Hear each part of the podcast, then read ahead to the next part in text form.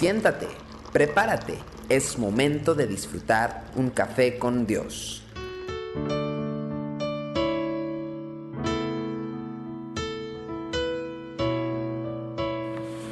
Qué bueno que podemos continuar en Café con Dios. Segundo libro de Samuel capítulo 16 versículos 6 al 8 dice, y arrojando piedras contra David y contra todos los siervos del rey David, y todo el pueblo y todos los hombres valientes estaban a su derecha y a su izquierda, y decía Simei, maldiciéndole, fuera, fuera hombre sanguinario y perverso, Jehová te ha dado el pago de toda la sangre de la casa de Saúl, en lugar del cual tú has reinado.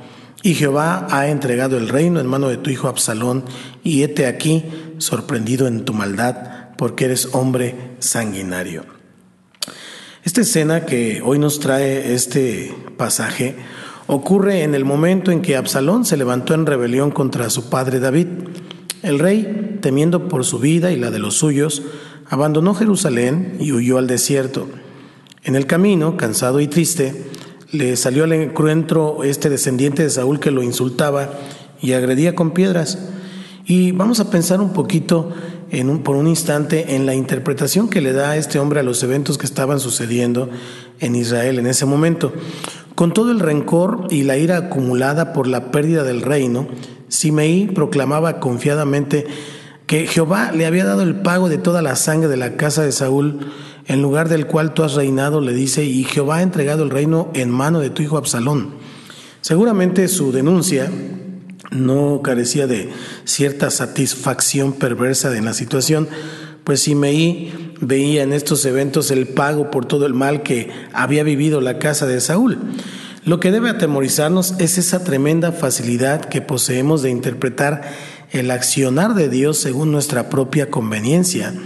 Y no solamente esto, sino tener profunda convicción de que las cosas son en realidad así como las estamos describiendo. Saúl mismo, con todos los delirios que había experimentado por darle la espalda a Dios, le había también dado en su momento esta conveniente interpretación a las circunstancias.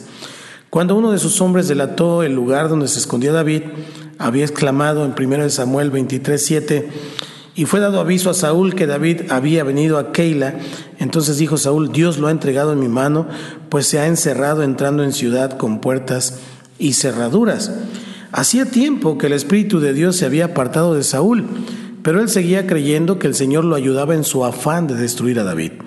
Sabemos que en ambas situaciones la interpretación de estos dos hombres estaba completamente equivocada. Lo sabemos, sin embargo, porque poseemos el relato de la historia, pues nos damos cuenta de esto y de esta interpretación.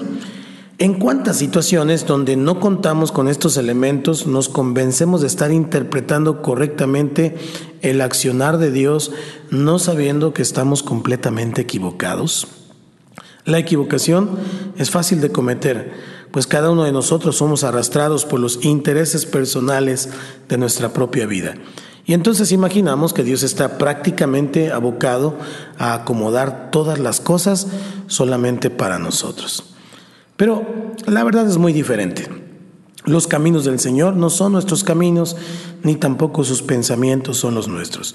Si somos honestos, tenemos que reconocer que su manera de moverse es radicalmente diferente a la nuestra. Por esta razón, conviene mucha mesura a la hora de interpretar espiritualmente los acontecimientos que nos rodean. ¿Quién puede verdaderamente entender los misterios de Dios? Que Dios te bendiga y qué bueno que podemos disfrutar juntos de un café con Dios. Saludos. Cristo te ama. Tu amor por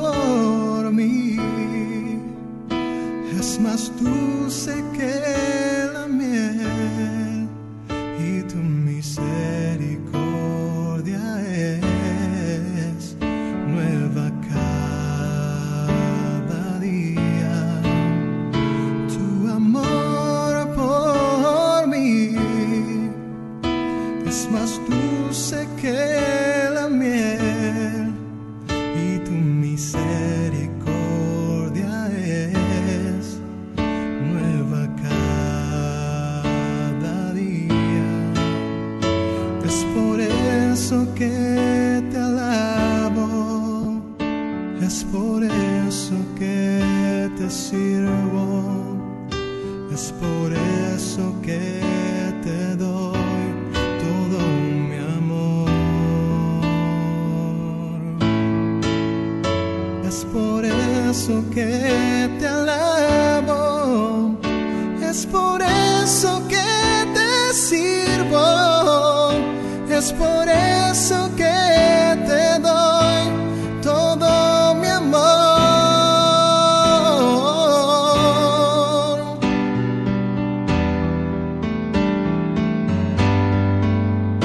Es por eso que te alabo, es por eso que te sirvo.